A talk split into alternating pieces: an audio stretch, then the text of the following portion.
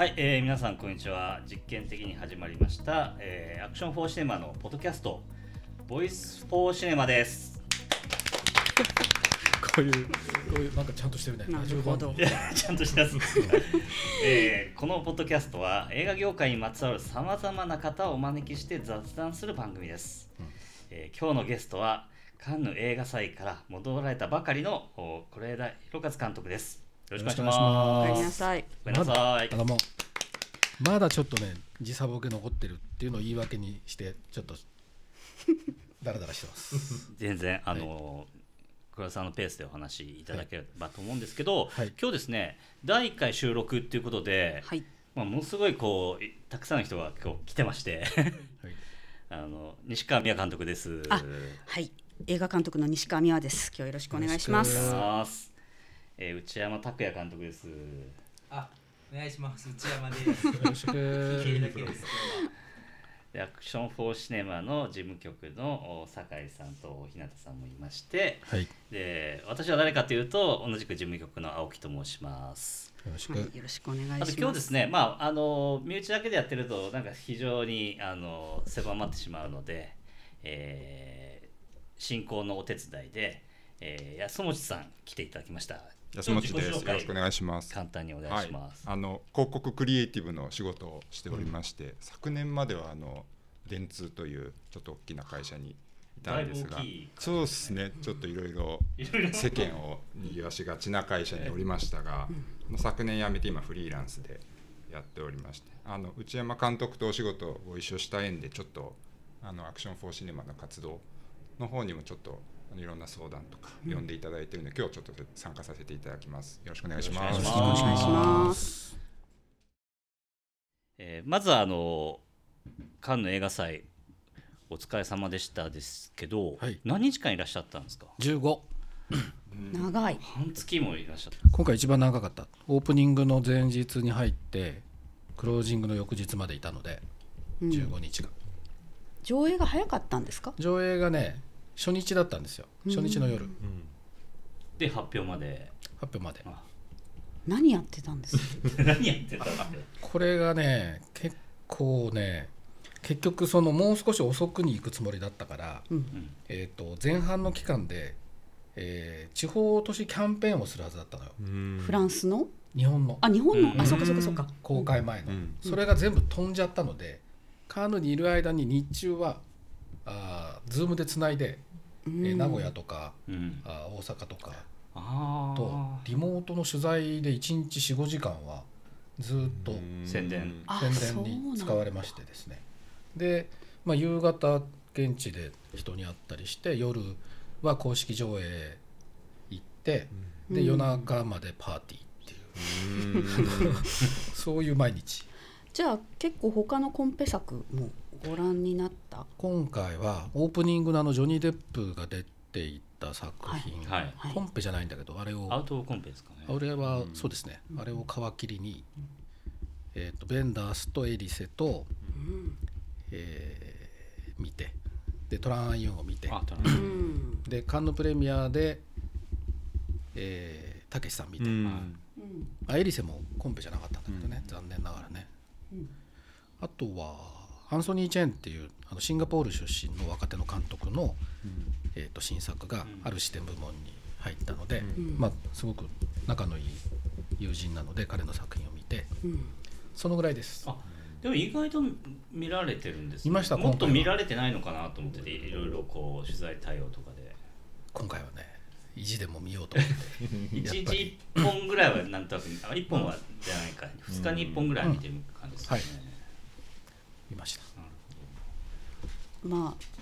あのあれですよね。英語字幕で見るんですよね。そうだからねもう途中で諦めないといけないんだよね そうですよね。字幕を追ってるともう絵が追えないんですよそうだよな。やなのっぱり。で、えー、ともうでも絵だけ追っててもなんとなくは分かるので、うんむしろ映画祭行った時にはなるべく字幕は追わないようにうんしてます、うーんあそうですか、うんあ去年ベイビーブローカーでもいいらっしゃっていて、うんなんかへ変化とかありました、今年完全にコロナ明けうん。したなっていううん。お祭り戻ったっていう感じです。去年と全然違います。去年まだ恐る恐るだったからうん。パーティーとかも。パーティーとかも。今年一気に戻ってそれはまあ作品セレクションも全部それを反映していたから今回もうとにかくハリウッドからスターも呼んでそうですよね、とてもそのお祭り感の演出が今回すごかったです。いいつものお祭りに戻ってきたみたいな。いつも以上にやっぱり気合の入った感じ。やっぱりあのデカプリオ来てさ。はい。デニーロもいてさ。え見ました？デニーロ。デニーロ見らなかった。あそう。うん。なんだっけ？いろいろなでもスターとよくツーショット写真撮っては送りつけてくるじゃない送ですか。りちょっと待って送りつけてって言い方があれだろまあたけしさんとね送りつけ写真撮ってあ一枚会うとしたらどこで会うんですか？パーティーみたいなとこあるんですか？パーティー。パーティーパーティーか上映会場のロビああなるほど。ー、うん。まあ、パーティー行くと大体ツーショット撮って ベンダースとか。あそうですか、うん。エリセは？エリセは実は来なかった。あそうなんだ。ちょっといろいろ揉めてた、まあ、よくあるっちゃよくあるんだけど監督はコンペが良かったらしいんだよ。あで映画祭側はコンペじゃなくてプレミアだ部門だなって判断をして、えっとプロデュース側には伝えたって言ってるんだけど監督に伝わってなかった。だから監督は発表までコンペだと思ってた。それでそこでちょっと齟齬が起きちゃって。そんなことあるんですね。うんだど,、まあ、どうまく、まあ、どうなんだろうなちょっと真相は分かんないんだけど多分監督としてはコンペじゃないんだったらベネチアに出したかったんだと思うんだよね。あそっかだけどプロデュース側はもしかするとプレミアでも買うのがいいなって思って監督に伝えなかったのか誰かが嘘をついてるのかちょっとわからないんだけど、あまり幸せな上映にならなくて監督欠席のまま公式上映っていう状態だった。なるほど。だけどいい映画なのこれが。えもう字幕さっぱりわかんないけど、字幕はさっぱりもう途中で諦めたんだけどセリフ字幕少なさそうだもんね。もうすごく多かったの本当、うん。セリフが多くてフランス語と英語と出るんだけど英語がもうね2行出ちゃうと。ああ1行目読み終わらない前に終わっちゃうんだよ。だからもうなんとなく大枠掴んだらあともう絵だけ見てて。それでもう分かんないはずなのに感動した。あそう。うん。じゃあ分かったらもっとすごいことになる。そうだ早く日本で字幕つけたの見たいんだけどそのほぼ30年ぶり30年間何してたんだと思うけどさ30年ぶりの新作で多分これが最後だなって監督も分かっている作品だって分かるんだよ。へえその記憶をなくした監督の話なんだよ。自分がかつて作った映画の記憶もなくしてしまった監督の話で。そこにあのまあアナトレントが出てくるんだよ。おおもう60歳間近。だそれででもアナのことも忘れてるからこれ言っちゃっていいの？これから見る人のた えっとあのネタバレ含みますのであの。でも配給まだ決まってないじゃないですか。決まった。決ま決まってる？うんギャガあじゃあ怒られちゃう。さあのまあいいや大大きな話はなしなんだけどさ、はい。私がアナよってセリフを言うのよ。おーその監督にそれはさ彼のデビュー作でさ「三つ星のささやき」でアナトレントがさうん。窓辺で言ったセリフなんだよ。それを50年経って同じ役者にもう一度言わせるっていうのがまあ起きるわけよ映画の中で、うん。なんか鳥肌立っちゃって俺、うん。もうそれだけよくわかんないの。にそれだけ見てても、壮大な回収劇。壮大なだから自分のキャリアの総括をしていて、あこれこれを最後にするのかな。なるほど。30年ブランク空いても取れるって素晴らしいですね。素晴らしい、だから不思議不思議だね。みんなちょっとエリセは年上だけどさ、ベンダースとたけしさんほぼ同い年でしょ、そうか。でベンダースはもう限りなく軽やかなうん。軽やかな軽やかな映画を撮っていて、うんエリセはまあ集大成でそこへ向かっててたけしさんもそういう意味で言えば軽やかな、うん。そうでしたか。うん、で次も撮るよっていう雰囲気だったから。あそう。なんか話はされたんですか？誰と？もたけしさん。うたけたけしさんが一番緊張するんだよ。ね そう。ずっと言ってますよね。うん。たけしさんの隣が一番緊張する。うんもう大した話してない。あ本当、うん。大した話してないけどまた撮るよって言ってたからあそうですか。嬉しかったけど。うん。本人も楽しそうだった。嬉しそうだったよ。よかったですよねたけしさんもね。なんかなかなか難航されてたから、そうそう首はそう。完成してね、うん。まああそこお披露目で本当にうん。良かったと思います。割とじゃあまあベンダースあの日本人のキャストだったりしたしうん。日本人の参加者ね日本の参加者多くって、えー、とメディアも多くって盛り上がってました。そういう意味では、作品を中心には盛り上がってた、うん。だけどここからはなんか暗い話になってくるいいのはここまでけど 全体としてははい。これいや本当やばいぞっていう感じのをうん。を受け取って帰ってきたっていうのはうん。その、まあ、日本のパビリオンっていうのが一応あってさ、そこはまあユニジャパンっていうのが中心になってやってる海辺にこう白い屋根のうん。三角屋根がバーって並んでてさ、うん。各国のパビリオンが。でマルシェってとこに行くと、まあ、会社ごとにもあるよ。同じようなブースが,、で韓国とかだともう一社でドーンとでっかいブース作ってて、うん。もう凄まじいんだデコレーションも見事で。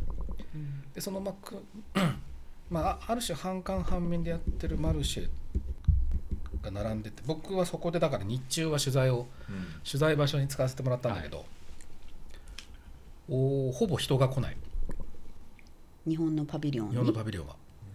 数人が出たり入ったり打ち合わせに使うぐらいで ポスターが貼ってあるんだけど、もちろん使わせていただいて感謝はしてるけど、その日本とのリモートの取材で使えるのはなぜかというと静かだから。うん。何もそこでイベントはないし人が来ないから他のとこは何をやってるんですか？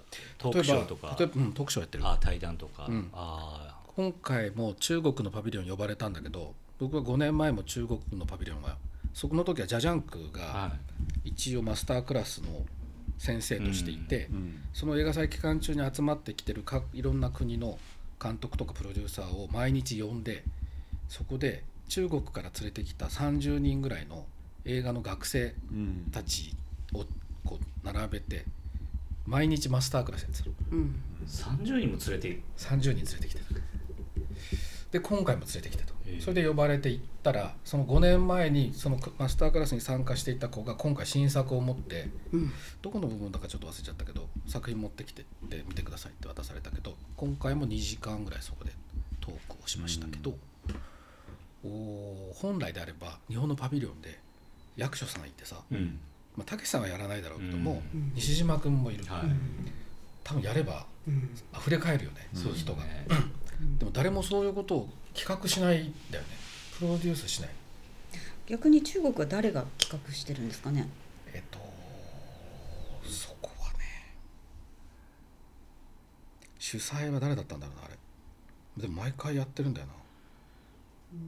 えでも去年は、まあ、まだコロナも癒えてないからそんなに行ってでじゃあコロナ前とかは日本ブースはまだいろんなことやってたんですか、やってない。やってない、うん。基本的に何もやってない。それはだから そいつも閑の散としてる。あ一度だから何年か前にほらくまモン来たって来ましたよ。ああそれがあの話題のパビリオン。それが多分パビロンでなんかイベントやってあのコップのフチ子とか配ってた時くまモンうんのイベント その時はだから偉い人たちたくさん来てさうん。なんだかパーティーやってたけど意味のないやつね。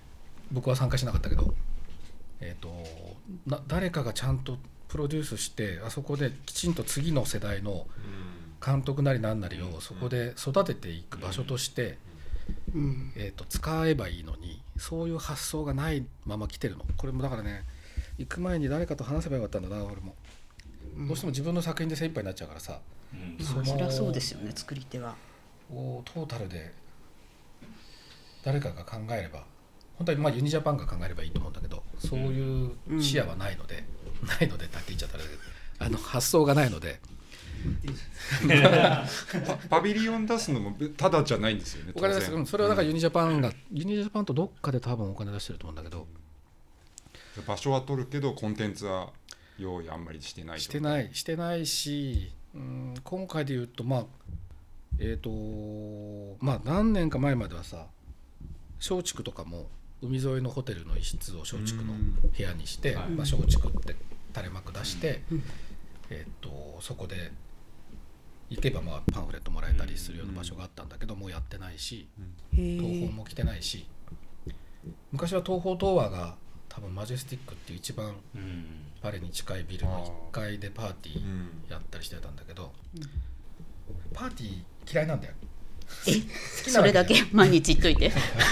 仕事だ。から仕事だ。から好きじゃない。基本的には、うん。好きじゃないけどやっぱ交流の場所としてはあるべきだと思っていて、うん。今回なんか作品はないのに台湾はちゃんと台湾のパーティーやってるのうね、アジアの映画人うん集めて、うんで韓国もやってる。それはコフィックが主催して、うん。コフィックナイトっていうのをやっていてうん。で僕もそこ呼ばれて行ったけどじゃああれですか。その場所は確保したから中みんな買い取ってやってねぐらいな感じ。あんまりこう主導してるのが誰かよくわからないみたいな。わからないです。プロデューサーはいない。それ日本だけそんな感じなんですか？えっ、と多分他のアジアの小国も同じような状況だと思うんだけども、うんうんうんできるはず。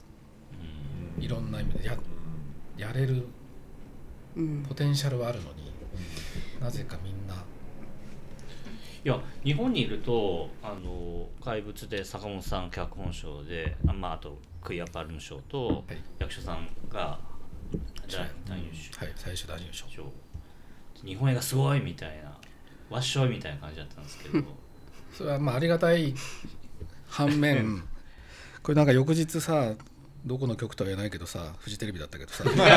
さっきから言っちゃってますもうネットニュースになるワードばっかり。取材を取材を受けた時にさこれでこれで日本映画界もなんか上向きな兆しがみたいなことあそういう論調をに。ですねって言われてさ、日本映画って言われればまだ俺は引っかかんなかったんだけどさ日本映画界って言われちゃったもんだからさうん。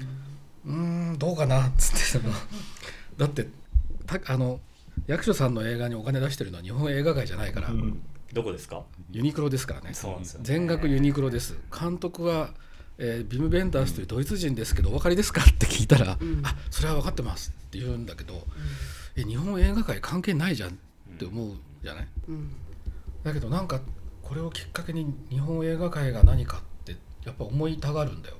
うん。でこうそう思う思うまあもちろんそうやってお客さんが来てくれることはありがたいんだけどさそれがこうフィードバックされるとは僕も多分役所さんも全く思ってないわけ。うん。うんどうやったらこれをちゃんと波及効果としてこういい流れをねつく、もちろん作りたくないわけじゃないんだけどさ、完全に切れちゃってんだよね。だからそこが。それをもう少し冷静に考えた方がいいなと思ってて、うん。少なくともあの日本パビリオンにちゃんと若手の監督たち連れてくるとかさなんかいろんな方策はあるはずなんだけどでそういうの記事にしてる記記者もいないですねそういえば。喋ってるんだけどしてくれないの。うん。こういろいろ喋ってるんだけど 記事になるのは坂本さんがお腹壊したとか 俺がなんかたけしさんと間違われたとか 菊次郎の夏の。レッドカーペットで菊次郎の夏がかかったとかもうそういうこう小ネタしか記事にならないからもう悲しくなるんだけどもうちょっとちゃんと喋ってるんだけどねちょっと聞いてみます記者さん。こういう危機感はね共有なかなか共有されないんだよね共有できてる人たちもいるんだけど。うん。え誰とできてると思います？共有できて危機感を共有できてる人、はい。もうあのロス在住の平井さんとか。ああ日本だとまあ石津さんとか、うん。えーなまあ、数人の方たちですね。メディアの人であればっていうことですよね、なんかそのでもユニジャパンの人とかって何も考えてないってこと？自分たちがそのパビリオンを用意していながら。あのパビリオンを使って何かっていう発想は多分ないんだと思うよ。ないからポスター貼ったりだけになっちゃってるんだと思うんだけど、うん。あそこでイベントをやる予算まあ予算もないのかもしれない。だからうん。どういう予算がついて誰に働きかけたらあれがすごく機能するのかというのはやっぱ考えた方がいいな、ある程度のお金は出てるはずだから。うん。もし僕が知らないだけで何かイベントが行われていたのだったら申し訳ないけど。ただぼ僕がいる何もやってないわけじゃないですよ みたいな反論が来たら、はい。その時はすいませんっていう、言います。でも2週間 2週間ねポリスのように張り付いてたわけでしょ。ポリスのように張り付いてはいないけど。また黒屋さんがチェックしてるみたいな。何も起こらなかったでしょそこで。誰も怒らなかっ静かだったんですたね静かだった。えー、だけどそうやってコフィック、えっと韓国は今回コンペに入ってなかっ入ってないです。なんだはい。うん。珍しいですね。珍しいですけど韓国映画界も今うん。そういう意味で言うとかなりまずい状況ではある。うん。お客さんがまず戻ってきてないのあ劇場に。コロナの後でね。それはだから日本は、うん。まあ、もちろんアニメの力だけども、うん。9割もまで戻ってきてると言われていて、うんうん韓国4割。だっていうんだよ、半分にもいってないみたいな。半分いってなくて。それは大変まあ、それはいろんな理由があって、えー、と配信に流れてしまった、ええ。コロナの間に、ええ。そして配信が面白いから。うん。だから今劇場にかけてもお客さん戻ってないから作品を出したくないわけですよね。出せないのとコロナ中に作って溜まっちゃったものの、うん。こう出しどころがなくなっちゃってダブついちゃっててね、うん。すごく困ってるんだよね。うんだからあまりいい状況ではないんですよ、で多分そのポン・ジュノとパク・チャノクの次の監督たちがやっぱ配信系に流れているという状況もあって、うん。うんえーあまりまあもちろんコンペが必ずしも必要なわけではないけどもただ韓国映画界としてはやはりいろんな部門に出したいという気持ちはあるんだろうけど、うん。だあのソン・ガンホ主演のキム・ジウンさんの「えーコブウェブ」ってやつがさあれはミッドナイト、まあ、スペシャルスクリーニング的な扱いだった、はい。夜の10時半ぐらいからの上映、うん。あとは並行部門で何本か多分上映があったと思いますけど、でも盛大でしたやっぱり。うん。すごい数の方たち来ててうん。でもちょっと空いてるパビリオンもったいないですね。本当ね利用してほしい。そうですよね。利用したいですよね。でもやっぱりこう作品を作った会社は自分の作品の PR のために行ってるわけだから、うん。その作り手同士をつなげてイベントするような発想は多分制作側は持たないだろうし、そういう発想を持つのはやっぱりその日本映画界なら日本映画界の底上げを意図してる組織じゃなきゃなかなかできない発想だと思うんですよね。だからKOFIC がコンペに入ってなくてもそういうパーティーやったりイベントやったりっていうのがあると思うんですけど、あのなんかそこがね一つだけユニユニジャパン側の言い訳をすると。は いあんまり一方的に批判するのもなんだから。あのやりにくいのは多分僕の作品はエージェントは今 Wild Bunch から分かれた、えっと、 Goodfellas っていうところが扱ってるし、はい。えー役所さんの出演されたベンダースの映画も別のエージェントがついてるので日本経由してないんですよ。そのその日本の配給会社を。ううん。ん僕ので言うと、まあ、東宝は国内の配給ではあるけれども、海外は東宝の要するに国際部は関与していないので、はい。えーとまあ、カンカンヌに作品が出てもうん。東宝としては一応他人事なんだよ。あー。海外案件。海外案件。は。そうそうすると、まあ、いわゆる、まあ、ユニジャパンユニジャパンは全く関与してないから僕の作品も役所さんの作品も。そこでこう手が出しようがないっていう気持ちもあるかもしれない。うん。両方だからそれは問題があるかもしれない。でも問題はそういうことが起こっててどうしたらいいんでしょうみたいな議論もななくあるのかもしれないけど、なんかこまあ、売り買いには関与できないにせよあれだけせっかく来てたんだから役所さん呼んでうん。マスタークラス的なことをやる余裕はあったはずう、うん。なんだよな、だからそれは本当にもったいない、素朴な疑問なんですけどか映画祭っていうのは割と売り買いの場みたいな側面が強いんですがあのちょっと後に広告祭っていうのがカンヌであって、はい、うんそこは割と若手は何も出してなくてもちょっとあのあの入るためのカードとか見やすく変えたりして、うんうん。なんかじ自分で行ってうんでいろんなものを見ていろんな人と出会ってっていうふうに言ってなんで参加してる日本の顔ぶれも割と若い人たちがこぞって行ったりとか、なんかそういうことが起きてたりするんですけどそのカンヌ映画祭っていうのなんか日本からの参加者の顔ぶれっていうのはなんかどういうイメージを持つと映画祭によるんですけど、あえー、とカンヌはほぼ業界関係者なるほど。だけです。一般の人は少なくとも、えーいないです。地元の人以外は、あじゃあ映画制作を志す若い人たちとかそういう人たちあんまりえー、と今回みたいに中国からたくさんなるほど。まあ、あれはほぼ国費だと思いますけどもで参加している国はあります。フランスからも多分そういう学生は来ていると思うんですけれどもそれ以外はパスが多分取れてないので業業界関係者で埋め尽くされてるっていうそういうことなんですね。形なんですよはい。ただそのマーケットなので表の顔はまあレッドカーペットで公式上映があってっていうのが表なんだけどもその裏で並行してやっぱりマーケット支社というのがあって、うん。そこで映画祭上映中に売り買いが盛んで、うん。むしろそっちの方がメインだと考えてる人たちもあの映画祭をワールドプレミアに選んであそこで売り買いしてる人はもうそこに命をかけてるから。そのコンペならコンペの評判をどう広げて、うん。結果が出る前に売るのか買うのかうん。出た後高くなってから売り買いするのかこう取らなかった時に下がるのを考えてどうのタイミングでみたいなことをみんな駆け引きしてるから、うん。そこをやろうとしてる人たちにとってはもうマーケットが全てだし。なるほど。ただマーケットは中盤の土日過ぎるとあの一応落ち着いてみんな少なくなってくるんで、うん。そこからカンヌは地元の人に開放して地元の人たちだけのための上映とか、ああそうなんですね。5年前だとラスト3日間だけ全部見られますっていう学生パスみたいなの出してたんですよ。あそうするとその映画学校の人たちはそのパス取れるとここで全作品見られる。あ朝から晩まであそのパスで。そういうのはやっ割とでもそれは地元の人向けというか。その3日のパスに関して言うと前回は日本から行ったうちのプロデューサーも取ってあそうなんですね。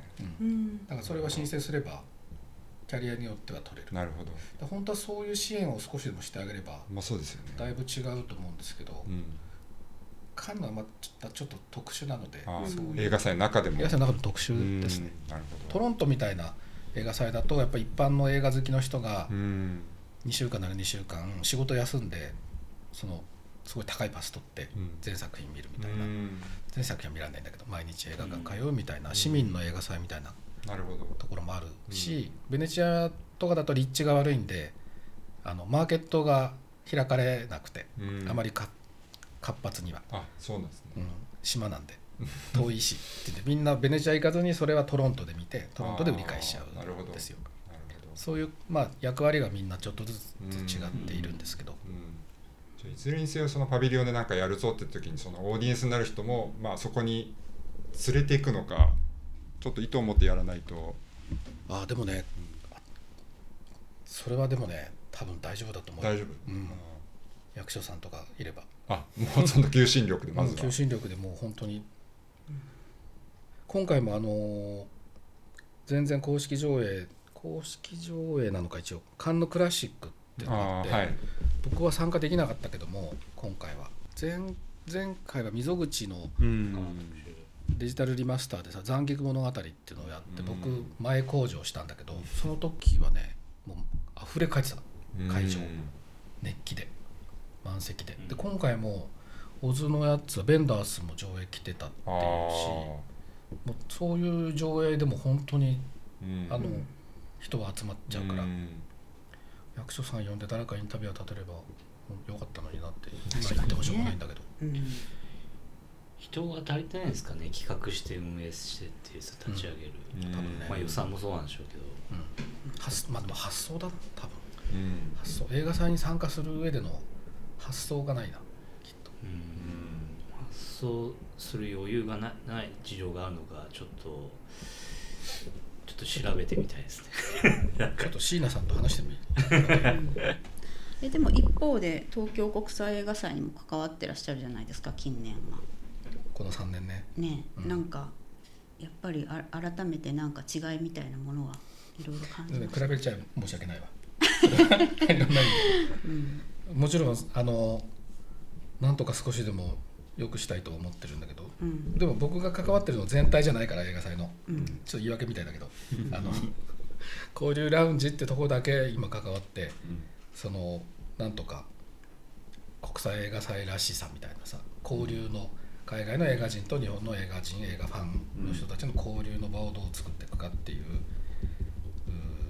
方向に少しでも舵が切れればいいなっていうことで参加をしてる。うん。昨日もそのミーティングだった去年の反省会と今年の課題みたいなものをうんなるほど話しましたけど。ちょっとあれですね。その日本人が絡んだ作品で盛り上がったけどちょっと内内実はちょっとそういうその、えーパパビリオンの取り扱いがいろいろ盛り上がっあの盛り上がっうんそうね。うん。盛り上がったのはいいことだけどね。けども、あの違う側面もあるよっていうところはこれはちょっと、せっかくね場があるんだったらなんなんか個人的ななんか盛り上げたいなと思いますけどね。